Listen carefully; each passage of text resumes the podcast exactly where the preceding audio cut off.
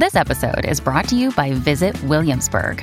In Williamsburg, Virginia, there's never too much of a good thing. Whether you're a foodie, a golfer, a history buff, a shopaholic, an outdoor enthusiast, or a thrill seeker, you'll find what you came for here and more. So ask yourself, what is it you want? Discover Williamsburg and plan your trip at visitwilliamsburg.com. Hey, it's Ryan Reynolds, and I'm here with Keith, co star of my upcoming film, If, only in theaters, May 17th. Do you want to tell people the big news?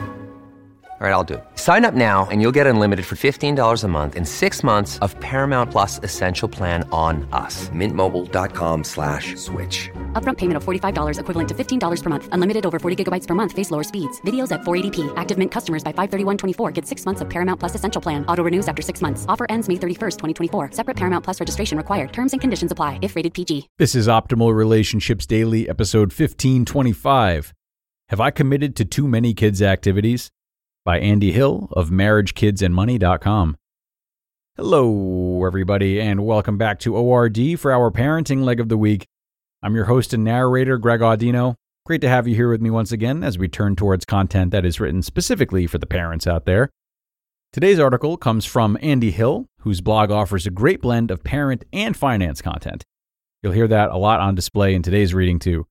So, without further ado, let's jump right into his work and start optimizing your life.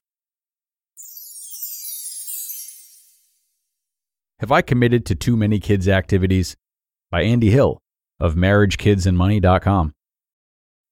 Hi, Andy. You've said that Nicole keeps you balanced with actually living life while still trying to reach your financial goals. How do you balance kids' activities and optional expenses? My kids are four and one, and we've just started to branch out into formal activities like swimming lessons and gymnastics classes. I know that parents can go nuts with fun and enriching activities and kid events, easily spending hundreds of dollars a month. I'm not interested in being a tightly scheduled family or spending tons of money on activities, but I also don't want to lean too far into living in a cardboard box territory. I'd love to hear your perspective on how your family balances kids' activities and expenses. Thanks, Allison. What great timing for this question, Allison. This is actually where my wife Nicole and I flip the spender and saver roles. Maybe because playing sports and being part of teams was so important to me growing up, I way over sign up my kids for activities. Here are a few of my expensive kids' sports follies thus far Baby swimming lessons. I signed Calvin up for swimming lessons when he was a baby and kept him in it through his second birthday. Yes, it was a great bonding experience for me and him, but he still doesn't know how to swim, and he is now four. Soccer too early. There was a local soccer class that I thought Zoe would enjoy, so I signed her up. Mistake. She literally would lay down in the middle of the field and cry while other kids ran around her. And at one point, the coach came up to me and said, You're going to have to pick her up or she's going to get trampled. Youth soccer fail number two. And then I pretty much learned nothing and signed Calvin up for soccer at two years old as well. Through all of the practices, he was cold, crying, and just wanted me to hold him the whole time. What did I learn from this? I guess, I suppose, I should have waited on all these activities, and I probably would have saved a boatload of dough and time. But hey, I got some funny stories out of it. Nicole is the one that is my good sounding board when it comes to moderation with the kids' activities. She really wants to not overwhelm our schedule and not waste our money when we could be using it on activities and things that make us all happier. Here are a few of my wife's words of wisdom on this that I'm still learning.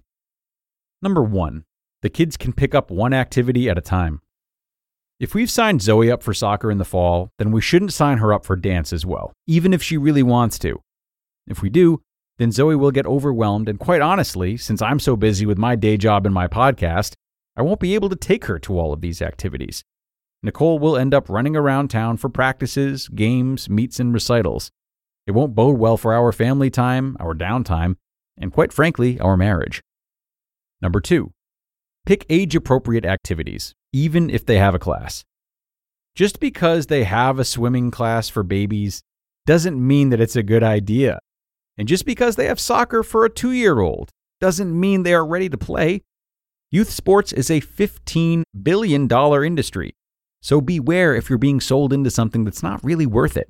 I'm mostly speaking to myself here, Allison. Number three, balance the school year with athletics and the summertime with learning.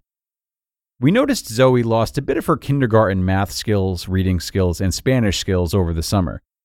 Given that, Nicole thought instead of doing multiple athletic focused camps, we should consider some camps for learning. For example, we would sign Zoe up for science camps, STEM camps, or math camps instead of gymnastics and dance. That way, we're keeping her sharp during the summer. And then during the school year, when her little six year old brain is fried from learning all day, we can involve her in sports to help her get some exercise and have fun. Those are some of our thoughts, Allison. Honestly, we're young parents like you, just trying to figure it out. Zoe is six and Calvin is four, so I'm sure we'll learn a ton more as they grow. And I'm sure I'll sign them up for more classes, camps, and adventures in the future. There will be some good ones and some bad ones. I hope they love one of them and that it becomes a passion of theirs that makes them really happy. You just listened to the post titled, Have I Committed to Too Many Kids Activities? by Andy Hill of MarriageKidsAndMoney.com. If you're struggling to lose weight, you've probably heard about weight loss medications like Wegovy or Zepbound, and you might be wondering if they're right for you. Meet PlushCare, a leading telehealth provider with doctors who are there for you day and night to partner with you in your weight loss journey. If you qualify, they can safely prescribe you medication from the comfort of your own home. To get started, visit plushcare.com slash weight loss. That's plushcare.com slash weight loss. Plushcare.com slash weight loss. Another day is here and you're ready for it. What to wear? Check. Breakfast, lunch, and dinner? Check. Planning for what's next and how to save for it? That's where Bank of America can help. For your financial to-dos, Bank of America has experts ready to help get you closer to your goals. Get started at one of our local financial centers or 24-7 in our mobile banking app. Find a location near you at bankofamerica.com slash talk to us. What would you like the power to do? Mobile banking requires downloading the app and is only available for select devices. Message and data rates may apply. Bank of America and a member FDIC. And a big thank you to Andy for sharing some of his thoughts and experiences today. I really appreciate his humility and how well he's able to laugh at what he's learned from these uh, premature signups of his. And we see a lot of this when signing both our kids and ourselves up for things, right? It feels like a good idea. We've maybe seen others have success, so we go ahead and do it. But sometimes, you know, even if we'd like to be, we just aren't ready in terms of time, money, or even just emotionally. So when it comes to involving your kids in certain extracurriculars, I would recommend first thinking about what you want them to gain from the experience. What do you really hope the experience will help them achieve, or how will it help them grow? If you can't answer that question, that's probably enough reason to rethink the sign up. But if you do have good intentional answers, but you're still concerned about time or budget, think about all the different outlets, the different ways that they can learn what you want them to learn, ways that are, you know, that go beyond just signing them up for X, Y, or Z activity. You might find creative ways to teach this lesson in the home or with family, ways that are both cost effective and help to nurture the bonds that they have with loved ones too.